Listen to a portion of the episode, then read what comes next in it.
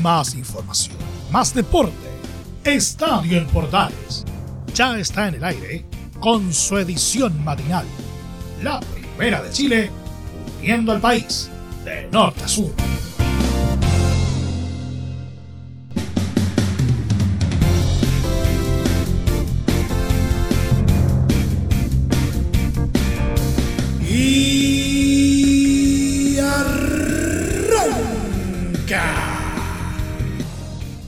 Señoras y señores, muy buenos días, bienvenidos una vez más, bienvenidos al show.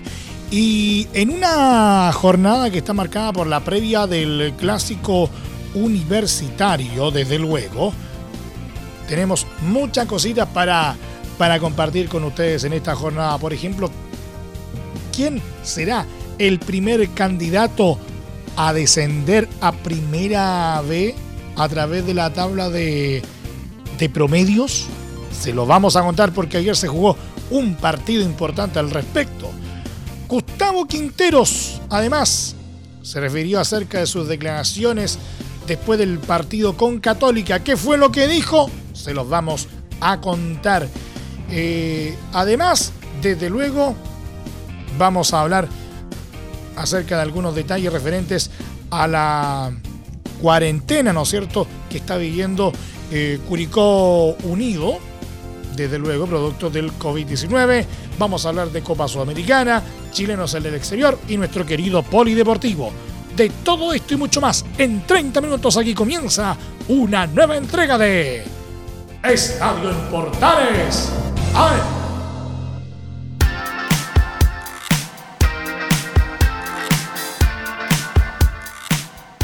Desde el máster central de la Primera de Chile, uniendo al país de norte a sur, les saluda Milo Freixas. Como siempre, un placer acompañarles en este horario.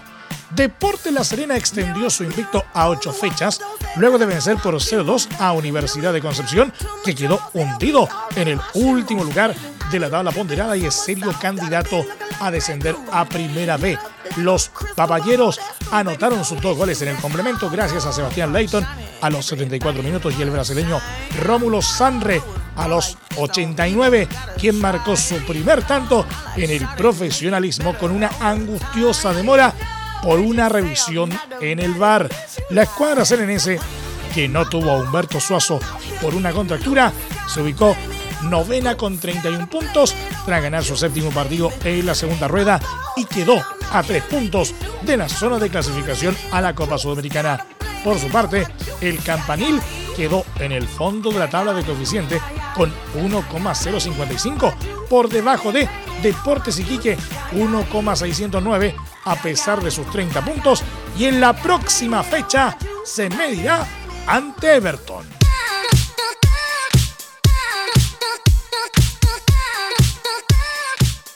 Gustavo Quinteros, técnico de Colo Colo, se refirió acerca de sus declaraciones después del partido con Universidad Católica y afirmó que se equivocó al usar la palabra oscuro y no hablaba de una conspiración contra los salvos, sino de la falta de claridad de los árbitros al interpretar jugadas y pedir la revisión del VAR. No, no, lo que pasa es que a veces se entiende en distinto lo que uno quiere decir en el contexto que, que se quiere interpretar y demás, pero yo, yo me referí directamente a la falta que hay, la falta de claridad que hay en la interpretación, en los criterios cuando se cobra un penal, cuando le pega la, pelota en la mano a un jugador o la toca con la mano, cuando se llama al bar, cuando se cobra penal, cuando no es penal. A eso me referí directamente. Y por supuesto, como soy el entrenador de Colo Colo, me refería a Colo Colo, ¿no?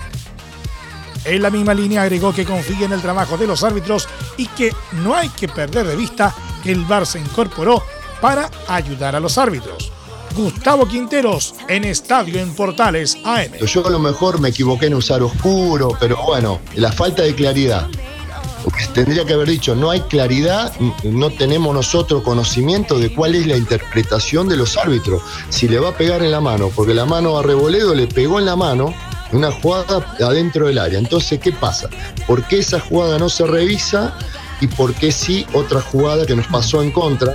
Yo la puse de ejemplo la de Insaurralde, que fue en la espalda y en la mano, la jugada había pasado. Entonces yo digo, qué, qué raro, qué, ¿por qué no se revisan todas? ¿Por qué no se toma la misma interpretación, etcétera, etcétera? A nosotros, a nosotros nos confunde pero yo en ningún momento quise decir otra cosa. Entonces, pues, quiero aclarar eso, no quise decir otra cosa, acá no hay ninguna conspiración contra nadie, hay una falta de claridad nada más en la interpretación de esta jugada, de criterios. Entonces sería bueno que nosotros los entrenadores podamos reunirnos, entender para después explicarle a los jugadores, porque nosotros entrenamos cuando vamos a interceptar un centro, nosotros entrenamos que el jugador no despegue las manos de los brazos. Eh, perdón, los brazos del cuerpo. Pero a veces. Realmente vos tenés movimientos que podés tener las manos pegadas al cuerpo todo el tiempo. Cuando te caes, ¿cómo haces? Cuando eh, tenés, no sé, cuando te elevás, no podés elevarte con las manos pegadas al cuerpo. Entonces, queremos saber esa interpretación, que sea claro para todos y no, no tenemos que, eh, digamos, estos disgustos. Asimismo, el estratega Albo fue enfático en señalar que nunca se refirió a alguna institución. Seguimos escuchando a Gustavo Quinteros en la primera de Chile uniendo al país de norte a sur. Yo acá no, no acuso a nadie que hay conspiración, no digo nada de la NFP, no, digo simplemente que nosotros no tenemos claridad y no, no, o sea, la interpretación es distinta en algunos partidos, entonces debería ser una interpretación igual siempre. Si te pega la pelota en la mano es penal, si no te pega la pelota en la mano no es penal o algo así, porque si no estamos confundidos. O sea, eso que quede claro. Yo me refería a eso, a la falta de claridad, a lo mejor, y vuelvo a repetir, pude utilizar mal la palabra oscuro, raro o sea, suena raro porque hay manos que llaman y revisan y hay manos que ni siquiera revisan. Entonces es raro, o sea, es, falta de claridad que nosotros tengamos que saber los entrenadores, porque después los jugadores tenemos que explicarles. Y nos preguntan. Entonces nosotros nos gustaría tener una charla explicativa que, se, que se diga directamente cuál va a ser la interpretación, nada más. Yo en eso quiero ser claro y decirles que en ningún momento me refería a algo más allá que no sea eso, ¿no? En la falta de claridad, los criterios, y lamentablemente nosotros hemos sufrido en contra penales y no a favor. En este caso me parece que fue una clara intención de, o sea, le pega la pelota en la mano y bueno, no se cobró ni se revisó. Finalmente, Quinteros habló sobre el rendimiento deportivo de Colo Colo y pese a señalar que hubo una mejora en el triunfo ante Unión Española y el empate contra la UC, remarcó que a ninguno nos convence el funcionamiento. Con respecto al juego, yo creo que nosotros podríamos jugar mucho mejor. Podríamos jugar mucho mejor. Nosotros, no te olvides que cuando llegamos, llegamos Ahí empezamos a utilizar chicos jóvenes mm. en un momento complicado. Pero bueno, tenemos que utilizarlo porque tenemos, cuando llegamos había 11 jugadores de fuera por lesiones y demás y ahora tenemos 10. O sea, esto no cambia. Es difícil que el equipo juegue bien, es difícil que pueda jugar bien, que pueda agarrar un funcionamiento. Si que todo el tiempo tenés que cambiar dos o tres jugadores, eso, eso es algo difícil de conseguir. Un buen funcionamiento, jugar bien, jugar bien. Creo que el equipo mejoró en el orden, mejoró. Hay momentos que, que intenta jugar mejor pero por supuesto que no a ninguno todavía nos convence el funcionamiento porque la realidad es que tenemos un montón de jugadores que tenemos que cambiar todo el tiempo, no, no le podemos agarrar un funcionamiento, las pequeñas sociedades y demás, que eso lleva tiempo y bueno, hasta el momento no hemos podido tener a todo el grupo a disposición como para jugar mejor, ¿no?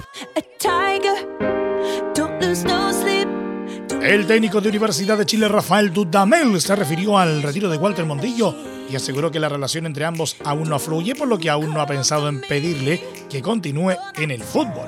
En diálogo con el programa Todos Somos Técnicos del CDF, Dudamel señaló que todo sigue en el punto que ustedes conocen, donde él manifestó que se retiraba el 31 de enero.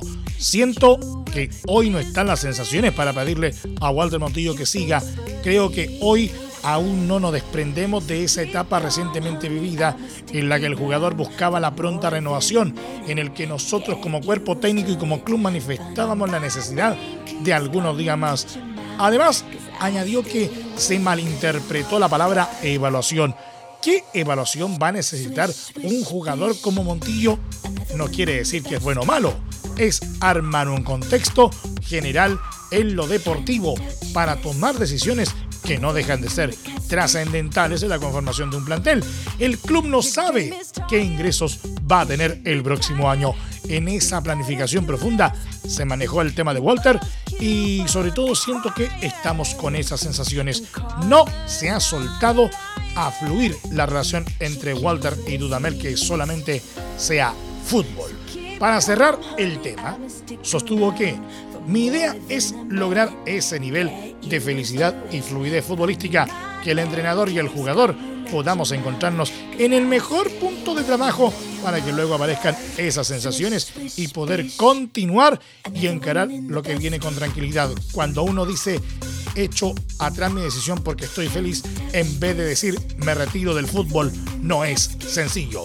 Sobre el clásico estudiantil ante Universidad Católica, dijo que llegamos mucho mejor ahora que cuando se iba a jugar inicialmente. Sería un buen regalo de Navidad, hablando profesionalmente.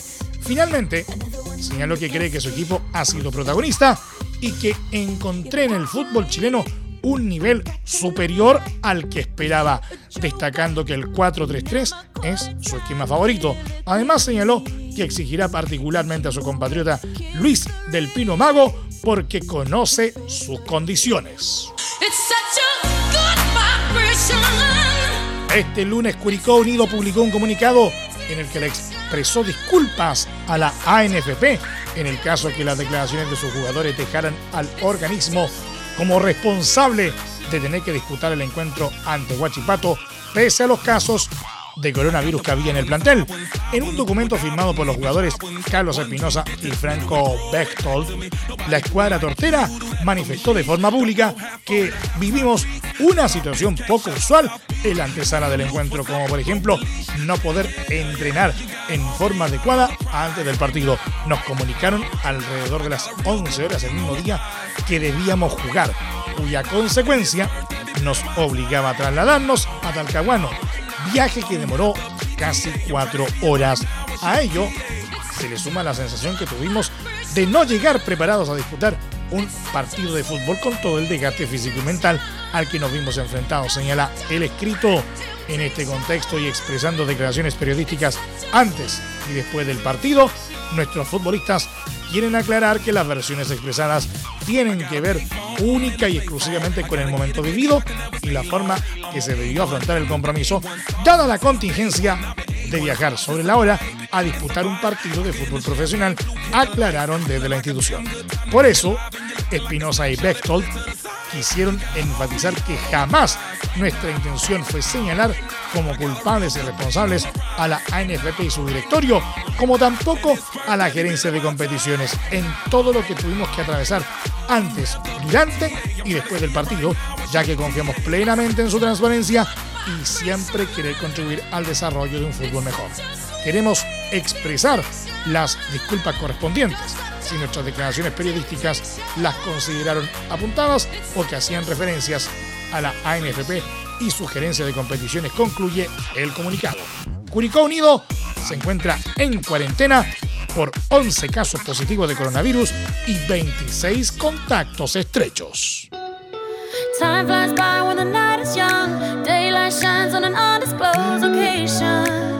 El delantero de Coquimbo Unido, Rubén Farfán, fue elegido como el mejor jugador de las revanchas en la ronda de cuartos de final de la Copa Sudamericana.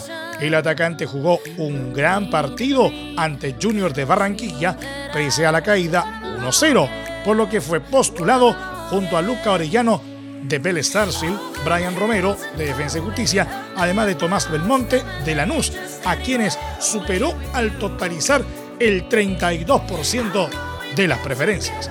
La cuenta oficial de Twitter del campeonato oficializó el logro del chileno, el mejor de los mejores.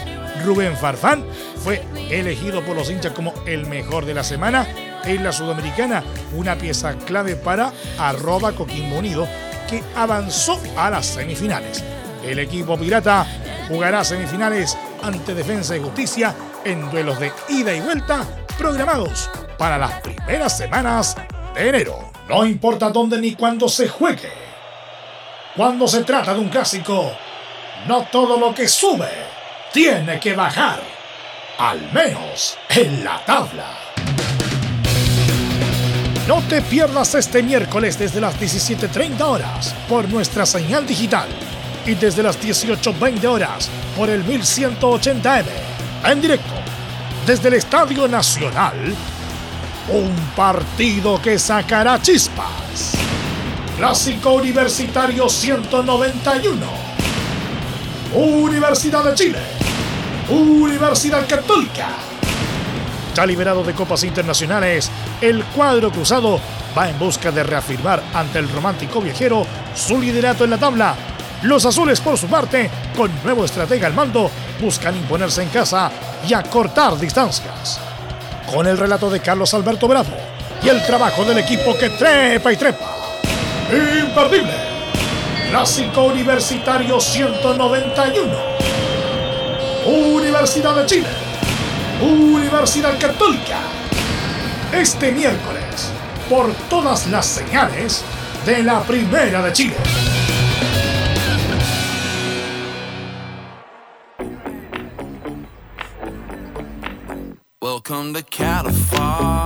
Reizamos chilenos en el exterior. Arturo Vidal no está pasando por su mejor momento en Italia, el volante nacional regresó a las canchas en la victoria ante Spezia Calcio y tuvo un opaco rendimiento, provocando incluso las críticas de su técnico Antonio Conte. En ese marco, el medio italiano Calcio Mercato apuntó que el chileno está siendo evaluado por la dirigencia del club lombardo y consideran vender su pase al final de la temporada porque no ha cumplido las expectativas.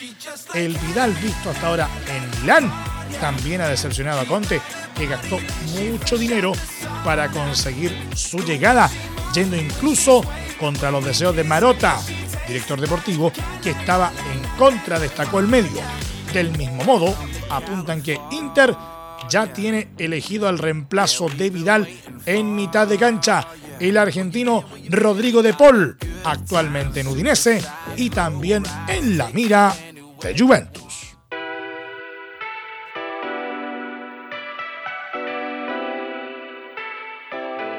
El chileno Pablo Galdames fue titular en la importante victoria de Pérez Sarsfield por 0-2 ante Central Córdoba, la segunda en el grupo B de la fase de complementación de la Copa, Diego Armando Maradona. Los goles del elenco de Liniers fueron obra de Ricky Álvarez a los 4 minutos y Cristian Tarragona a los 90 más 2 en el inicio y al final del partido que permitió al equipo quedar puntero de esta zona junto a Newells. En la siguiente fecha, Vélez enfrentará a Estudiantes el próximo lunes a las 17.10 horas, mientras que Central lo hará frente al propio elenco de Rosario.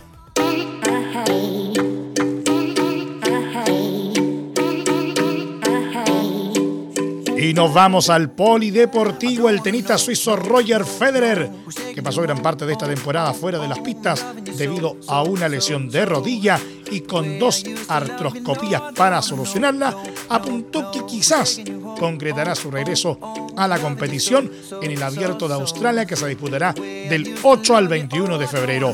En una entrevista a la revista de su país, Schweizer Illustrated, el campeón de Basilea hizo un repaso a la difícil temporada 2020 y dejó abierta esa posibilidad, aunque su entorno indica que solo lo hará si se ve plenamente en forma para competir al máximo nivel.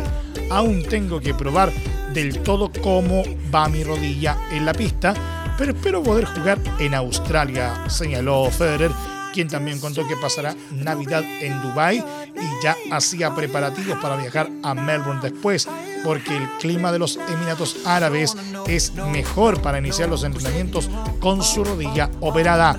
El director del Abierto de Australia, Craig Tiley, también dijo recientemente que Federer se había comprometido a estar con los mejores en el torneo de Melbourne, que se atrasó un mes con respecto a sus fechas habituales debido a la pandemia. En la entrevista, el jugador de 39 años comparó su actual situación con la de 2016, otro año en el que también estuvo apartado de la competición por lesión, aunque entonces ya demostró que es capaz de recuperarse plenamente y seguir ganando tras ello. También mencionó a su amigo y rival Rafa Nadal. Hablé mucho con él durante este parón. Estamos en el Consejo de Jugadores y nos preguntábamos qué es lo mejor para el deporte o cómo podemos sacar esto adelante, señaló en referencia al impacto que el coronavirus ha tenido también en el mundo del tenis.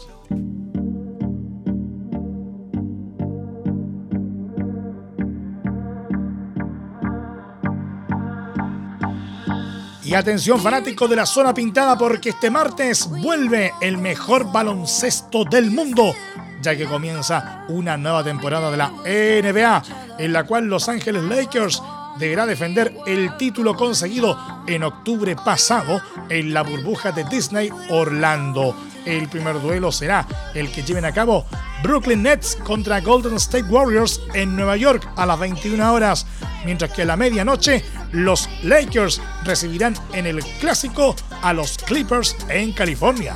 Los Lakers que se han reforzado con el pívot español Marc Gasol y el ala pívot Montres Harrell también aseguraron a sus estrellas LeBron James y Anthony Davis al menos las próximas dos temporadas, por lo que refuerzan su favoritismo para buscar el B. Sus vecinos, Los Ángeles Clippers, presentan de nuevo sus aspiraciones serias. El equipo no tiene aún un título de liga a pesar de contar con una plantilla millonaria. Golden State Warriors se ha distanciado de los favoritos a pesar de la vuelta del base Stephen Curry completamente recuperado de la grave lesión que sufrió la pasada temporada. Perdieron por segundo año consecutivo al escolta Clay Thompson, que se rompió el tendón de Aquiles en plena preparación. Houston Rockets también han perdido terreno en la antesala ya que dejaron ir al base estrella Russell Westbrook, quien pasó a los Wizards de Washington, y tampoco contarán con el escolta James Harden, reacio a continuar. La competición no transcurrirá en una burbuja como la pasada temporada. Se jugará en los campos de cada equipo, pero sin espectadores en las gradas, con estrictas medidas de seguridad, así como con un calendario reducido a 72 partidos y dividido en dos partes. La primera que concluirá el 4 de marzo sin que haya partido de las estrellas y la segunda establecida en función de lo que permita la evolución de la pandemia del coronavirus que en Estados Unidos ya ha dejado más de 300.000 personas fallecidas.